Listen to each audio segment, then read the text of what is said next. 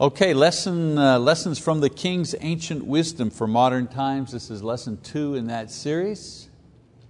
And uh, the title of this lesson, On the Edge of Greatness, King Saul, part number two. So we're studying the uh, lives of various kings in this series, and uh, we're, we've begun with uh, the life of King Saul under the title On the Edge of Greatness. And you know, I gave this title to, to our study of this particular king because Israel's first king, Saul, showed a lot of promise at the beginning. I mean, you know, this, this person here uh, could have really done some great things. Uh, as we saw last week, after his anointing as king by Samuel and the confirmation of his uh, rulership uh, by the people, uh, we see Saul kind of uh, uh, mobilizing the nation in order to defeat one of Israel's fearsome enemies, the Ammonites. Um, we even see Saul resisting the temptation to punish those within his own people who originally opposed his coronation and he spared their lives, you know, giving glory to God instead. You know, he was saying, this is not a day for recrimination, this is not a day for revenge, this is a day of victory. This is a day we give glory to God, demonstrating great wisdom at that moment. So we left off last week as the people were reaffirming their allegiance to Saul as king before God with joy and prayer and sacrifice. Uh, this heady time would soon give way to uh, darker periods as Saul would begin his slow descent into madness and loss. A really, a really sad story. So when we look at Saul's actions and his decisions as king, we begin to recognize a number of patterns that led to his eventual downfall. And I want to look at those uh, as we begin the lesson this morning. The first pattern that we, uh, that we see is a pattern of disobedience. A pattern of disobedience. So let's read 1 Samuel chapter 13, beginning in verse 1. It says, Saul was 30 years old when he began to reign, and he now reigned 42 years over Israel. Now Saul chose for himself 3,000 men of Israel, of which 2,000 were with Saul at, at Michmash and in the hill country of Bethel, while a thousand were with Jonathan at Gibeah of Benjamin. But he sent away the rest of the people, each to his tent. Jonathan smote the garrison of the Philistines that was in Geba, and the Philistines heard of it. Then Saul blew the trumpet throughout the land, saying, Let the Hebrews hear.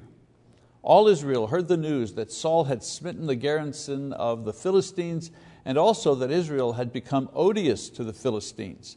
The people were then summoned to, Gaul, uh, to Saul rather, at Gilgal. So let's take a look at you know, what's going on here.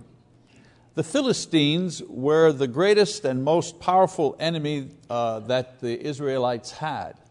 And in this uh, episode, Jonathan, Saul's son, uh, the prince and the heir to the throne, mounts a foolish attack on a garrison of Philistine soldiers and wins, a small victory.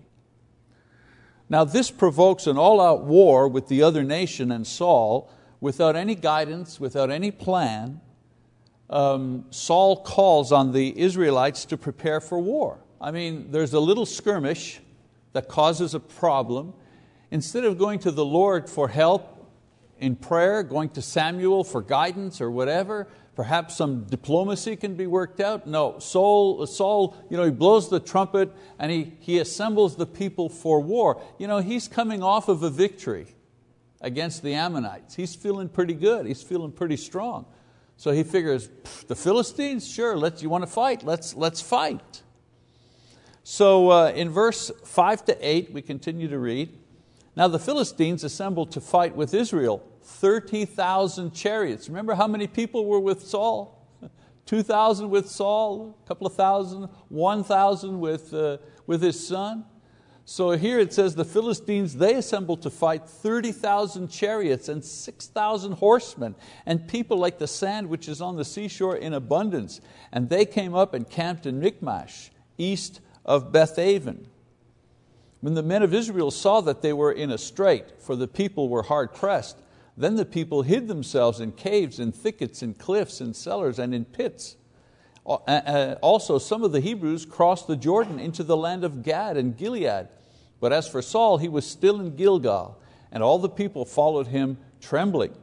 Now he waited seven days according to the appointed time set by Samuel. But Samuel did not come to Gilgal, and the people were scattering from him. So very quickly, the Jews see that they are outnumbered and they are outmatched. And Saul, as he waited upon Samuel to seek God's help and blessings, noted that his forces were starting to run away. Remember, Samuel said, before you go out to war, you wait, you wait seven days and I will come. Okay, and I will come offer a sacrifice or whatever to prepare the troops. So while Saul is waiting for you know, Samuel to show up, uh, a huge Philistine army you know, begins to encamp near him and around him, and his own soldiers begin, you know, they're, they're abandoning him because they see how outmatched they are. So let's keep reading. It says, So Saul said, Bring to me the burnt offering and the peace offerings. And he offered the burnt offering. As soon as he finished offering the burnt offering, behold, Samuel came, and Saul went out to meet him and to greet him. But Samuel said, What have you done?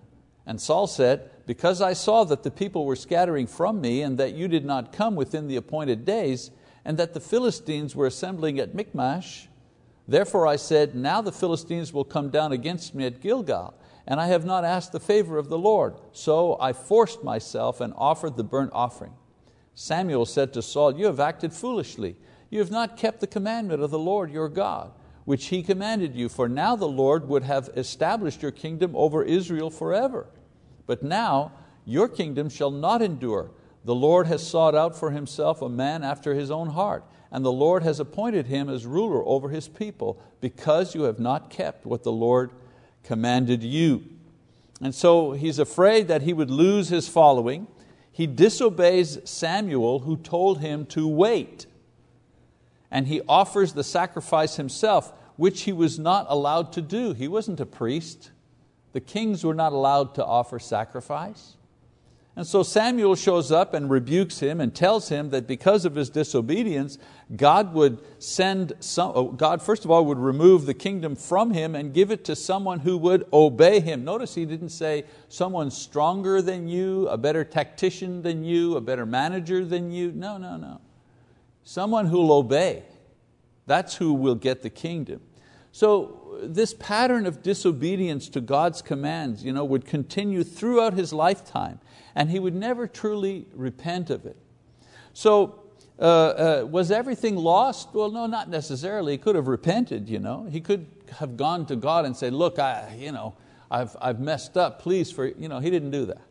And so this, this pattern of, of, of uh, disobedience eventually led to a pattern of instability.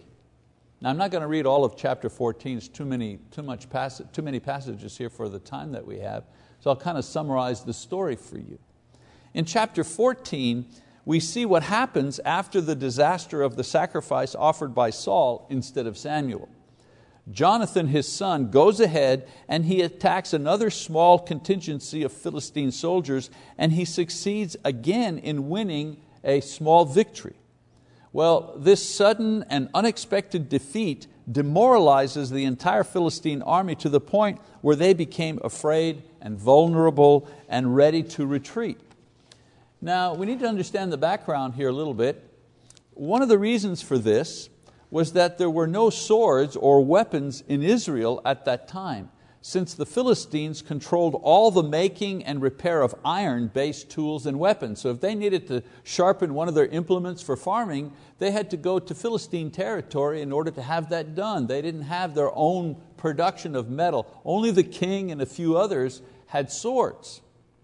So Jonathan and a few others, again, one of the few who possessed their own armor, um, uh, attacked this, uh, this contingency here. So a defeat against an enemy that was supposedly you know, had no weaponry rattled the Philistines to the point of panic. They're saying, wow, if, if you know, we, we thought we were just going to attack this group and they had no weapons and all of a sudden we've lost two, you know, two garrisons to these people who have weapons. Uh, I have, a, I have a, a, suspicion that the Lord was working the, uh, in this as, as well. Nevertheless, the Philistines are panicked and they disappear. So while this was going on, Saul, undecided about what to do, makes a foolish oath forbidding his people to eat until a victory was in hand. Notice here, once again, he's using a spiritual thing, fasting, in order to achieve a strictly physical end, military victory. You know, he offered the sacrifice Samuel rebukes him for doing this and now he's not sure what to do, so he says, I'll know what to do. Everybody fasts until, they, until we win, you know, in order to gain God's favor in some way. So the problem with the fast is that it weakened his soldiers and his people uh, to the point where when the Philistines were demoralized and vulnerable, the Jews would, couldn't take advantage of it because they were too weak. They were too weak from hunger. They couldn't fight. Also, the people were so hungry that when they took the spoil left behind by the enemy that ran away, they ate the blood of the animals and they disobeyed God in the process. They had food laws, of course, and, but they were so hungry they ignored all of the food laws and just stuffed themselves because they were starved.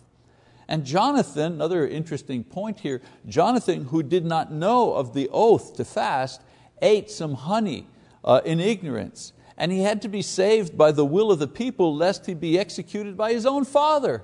You know? Such was the confusion going on here. So in this episode, Saul showed how unstable his character was becoming. He, he showed his irreverence and arrogance when he offered the sacrifice.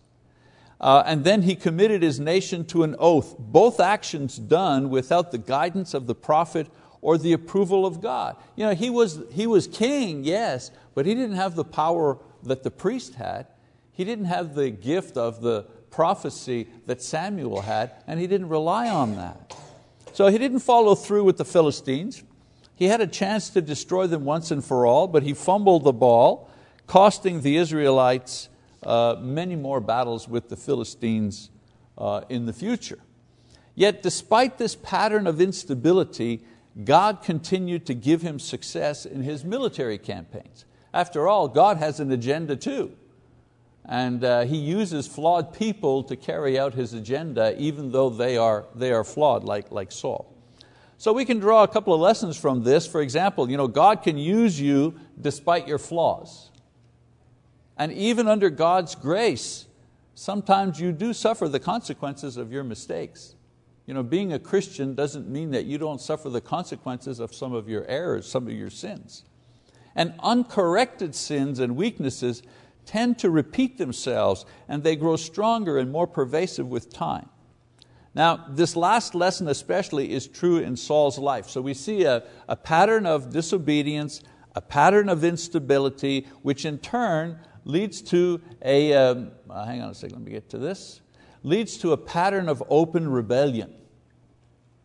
So disobedience to instability to open rebellion. Chapter uh, 1 Samuel 15 verse uh, 1, we'll read in a moment.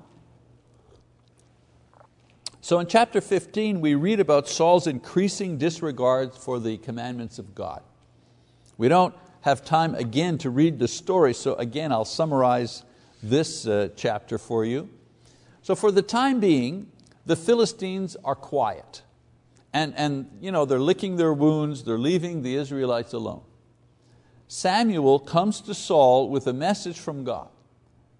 And the message is go and destroy one of their old enemies, the Amalekites.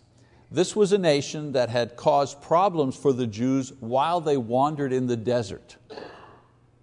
Now Samuel specifically instructs Saul to completely wipe out the entire nation. And he says to him, quote, both man and woman, child and infant, ox and sheep, camel and donkey. In other words, this was to be a total annihilation of this nation and its animals. No trace of the Amalekites was to remain because God was judging them for their pagan religion and their opposition to His people in the past. So their time of judgment was at hand. Remember He said, you know, the cup of the Amalekites is not full yet. Well, now their cup was full, time for judgment. So Saul raises an army and he defeats the people militarily, but he doesn't do exactly as God commands. There's that pattern of disobedience again. He kept the king of the Amalekites alive, and he spared the best of the flock of sheep and oxen. You know, he, he kind of took the cream off the top, if you will. So what makes matters worse is that when he's confronted with the evidence of his disobedience by Samuel, Saul refuses to acknowledge his sin. And so we look at uh, verse 20. In verse uh, 15.3, in verse uh, 20, it says, Then Saul said to Samuel, I did obey the voice of the Lord, and I went on the mission on which the Lord sent me, and have brought back Agag, the king of Amalek, and have utterly destroyed the Amalekites. And so he kind of rewords the command, if you wish, of God to make it comply with his actions. You know, God said, destroy everything. And then when Saul answers Samuel's accusation, he says, Yeah, well, I, I, I did what God said. You know, uh, they're, they're defeated, they're all dead, except for the king and the best of the animals, and so on and so forth. Then in verse 24, we see him blaming the people for his sin. It says, Then Saul said to Samuel, I have sinned.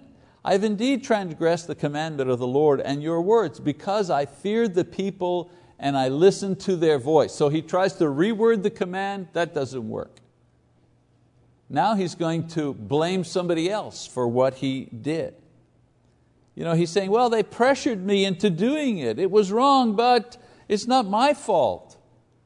What's his problem? Well, he doesn't want to accept responsibility for his, for his actions, right? Somebody, I mean, he was the king. He was the king. In those days, this was, this was not a benevolent monarchy. If the king said, do this, that was it.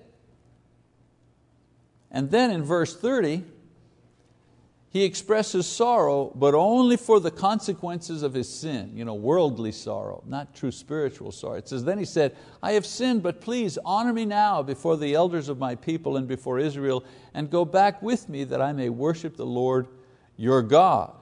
So he's lost the respect of the people. He's afraid of that. He doesn't want to be rebuked publicly by Samuel and lose his grip on power.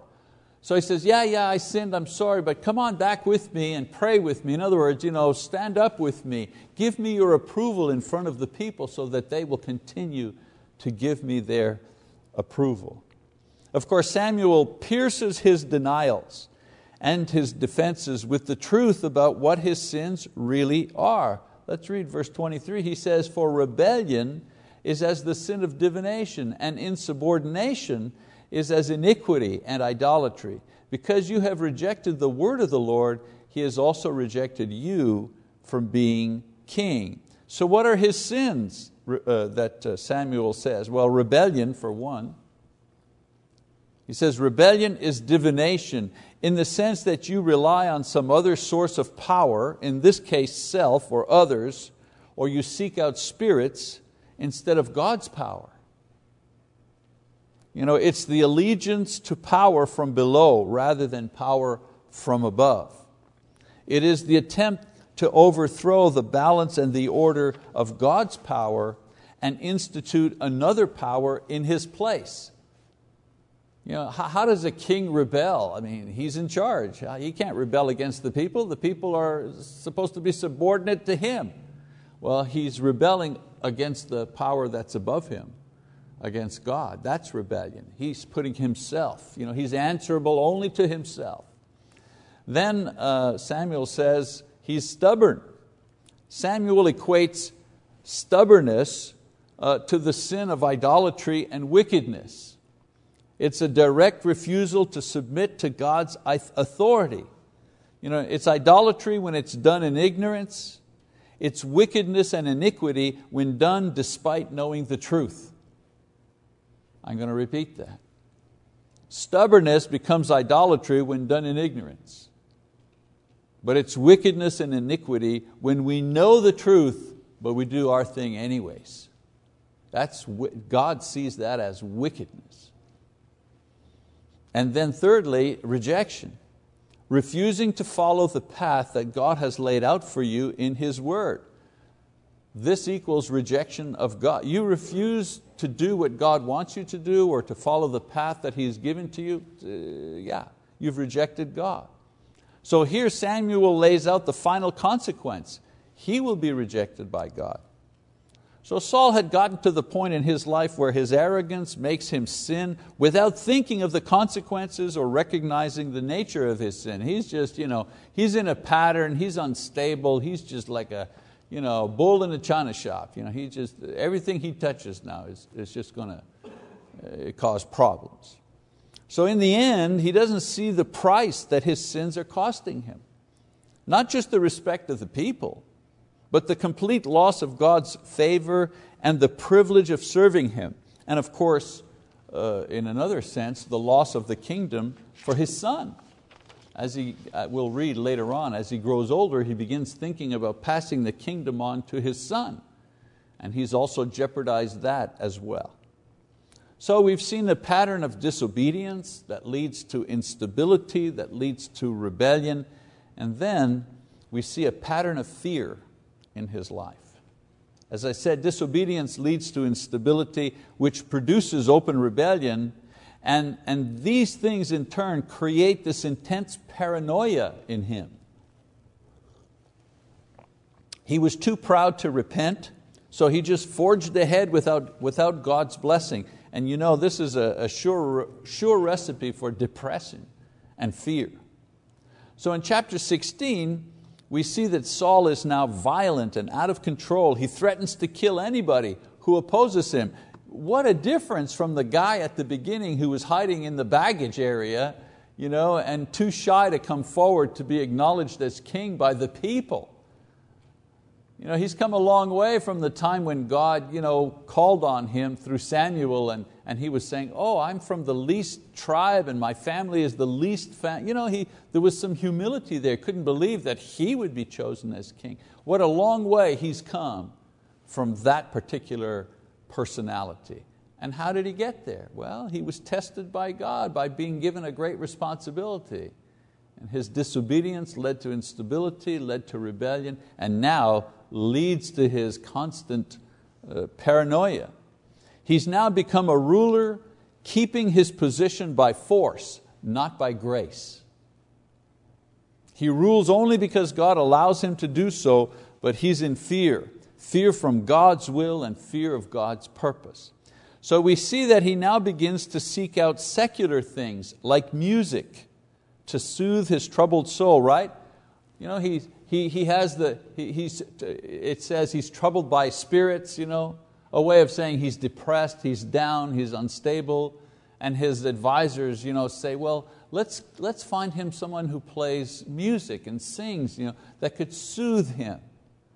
Instead of going to God in prayer, he, he turns to secular things in order to soothe his troubled soul. Again, rather than pouring out his heart in repentance to God. So Saul has rebelled against the Lord and he's attempting to rule without reference to God's will or direction. All right, so I'm going to stop here and, and we're going to draw some lessons now. But uh, uh, we're going to continue next week. Again, not a happy, not a happy scene. We just, we just watched this guy you know, just spiraling down, down, down. It's a sad story. I think most of us know how it ends. Pretty sad story. So uh, you know, there's a, there's a reason for this. It's not just that uh, the circumstances were difficult in his life. Uh, he began well. He had a great victory at the beginning, the respect of the people, the blessing of God. He had it all. He had it all. But the, the, the disobedience that he demonstrated when he was tested, and not in a great thing, God said, you know, wait, wait for the priest to come and offer the sacrifice. He couldn't wait. So sometimes you know, those small disobediences begin to you know, morph into larger ones. And there's also always consequences. The, the, the advantage of being able to read about Saul's life is we see his entire life and we can recognize the patterns in his life. We can't always do that in our own lives. You know? Uh, you know, hopefully we can look to the past and see if there are any patterns there that have led us to where we are today, good or bad. That's a, a good way uh, also when we are in prayer, you know, to examine ourselves, to examine our lives you know, and see what are some of the things that have brought me to this point of success or this point of failure. You, will see it's, it's a very helpful thing. So anyway, Saul's tragic life uh, is so full of important lessons for us, even though we live in a different era and a different position that he experienced. So a couple of lessons uh, from his uh, life. After all, the series is called Lessons from the King, so here's a couple of lessons. Lesson number one, success is no guarantee against judgment. Saul continued to reign. He continued to have the allegiance of the people. He continued to win military battles, nevertheless. But this was not because God was pleased with him. It suited God's overall purpose for the nation to keep him there and to protect the nation. But Saul's judgment was coming. So we mustn't judge our standing with God by how we feel you know, emotionally or how successful we are. We need to judge our standing with God by how obedient we are. That's the measure of success. You know, if, if, if success with God was based on you know, wealth, then all, the stars in Hollywood would be going to heaven. we could say that God is pleased with you know, the, the millionaire, uh, the millionaire uh, purveyors of pornography online, because those guys are making millions and millions of dollars you know, spewing their garbage on the internet. They're successful, they have beautiful homes, their kids go to private schools, they have nice cars, they're clean, they hobnob with you know, the elites. We don't measure our success with God with our success here on earth. Uh, what do we do when we have success here on earth? Well, we give thanks. If you're a believer, whatever good I have, I'm happy to give thanks to God. The ability to recognize what we have, that what we have comes from God, that's a wonderful blessing because uh, the giving of thanks is what leads us to contentment.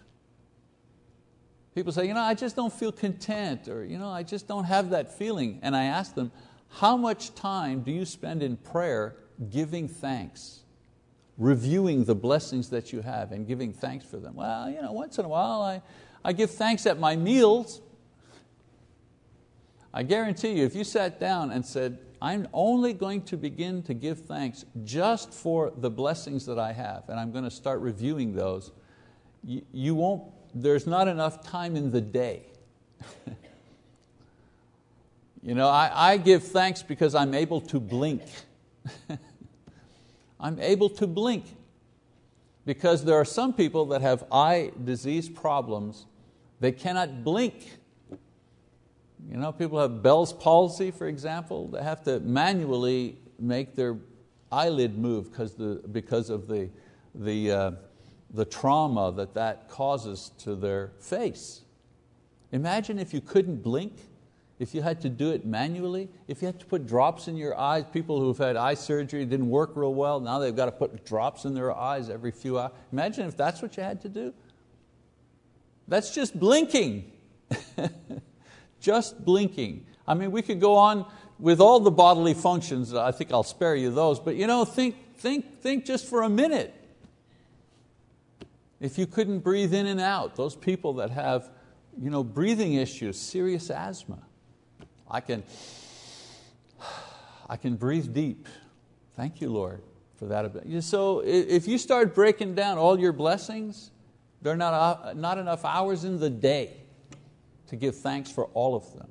My point is, when we begin to cultivate a thankful heart, the, the outcome of that is that that leads us to contentment. We also enter into a more content state. See, the, the state of contentment is not achieved by getting more stuff. People think, well, if I just have more, if I have, just, you know, if I have a bigger this, bigger bank account, more money in the bank, more safety, more investments, whatever, I'll feel content. No, it doesn't work like that. The road to contentment is through a thankful heart, no matter what you have. So, lesson number one success, that's no guarantee against judgment. Lesson number two obedience is more important than ritual. In both the Old and New Testaments, God has ordained certain rituals that express deeper meanings and truths. For example, the sacrificing of animals to represent the result of sin and the need for atonement in the Old Testament. In the New Testament, baptism in water to express removal of impurity and the tra uh, transition between the old life and the new life. Communion to represent and remember the body and the blood of Jesus offered in our stead. Those are rituals.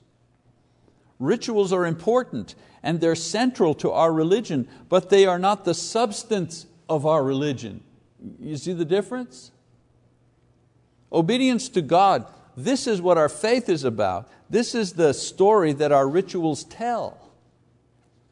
You know, some people think that performing the rituals of our faith in exact accordance to the Bible, this is what our religion is about. You know that we have the unleavened uh, biscuits, crackers, you know, the matzah, and the grape juice, you know, that it's, and that we have first, we have first the bread and then the wine. I remember once in, a, in an assembly there was a young guy who was uh, presiding at the Lord's table and he was nervous, it was his first time, and, it, and he was standing there like this with the, with the communion tray, with the, the fruit of the vine, you know, and he was waiting for the prayer, you know, and he was nervous, and he started twirling, the, you know, started twirling the, uh, the tray. and the communion you know, was falling down on him. And I mean, it was like a panic. People were going nuts, like he had set off a nuclear bomb. You know? Another time at a, at a big uh, you know, lectureship, uh, we were having a communion on a Sunday morning. Again, there was a guy who was up there very nervous, not used to this. He said the prayer, you know, Lord, you know, bless the elements and so on and so forth. And he picked up the communion tray and handed out the communion first. In other words, the fruit of the vine, he distributed that first before he did the, the bread. And everybody was like, oh no, oh, we're going to die. You know, God's going to send a thunderbolt down and kill us because we, we took the fruit of the vine before we took the. bread. Really?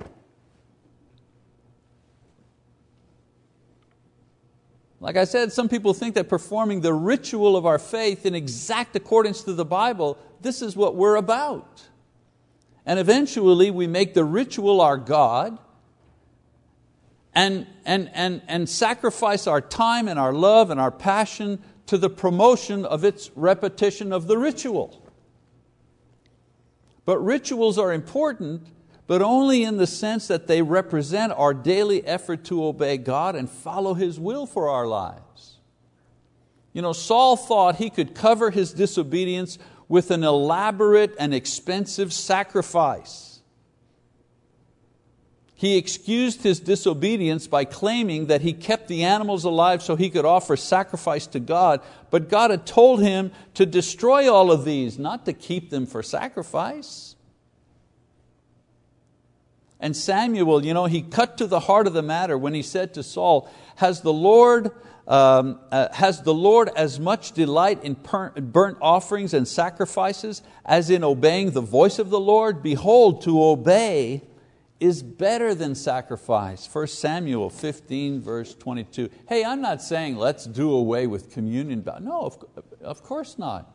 These are things given to us by God. We can't eliminate these things.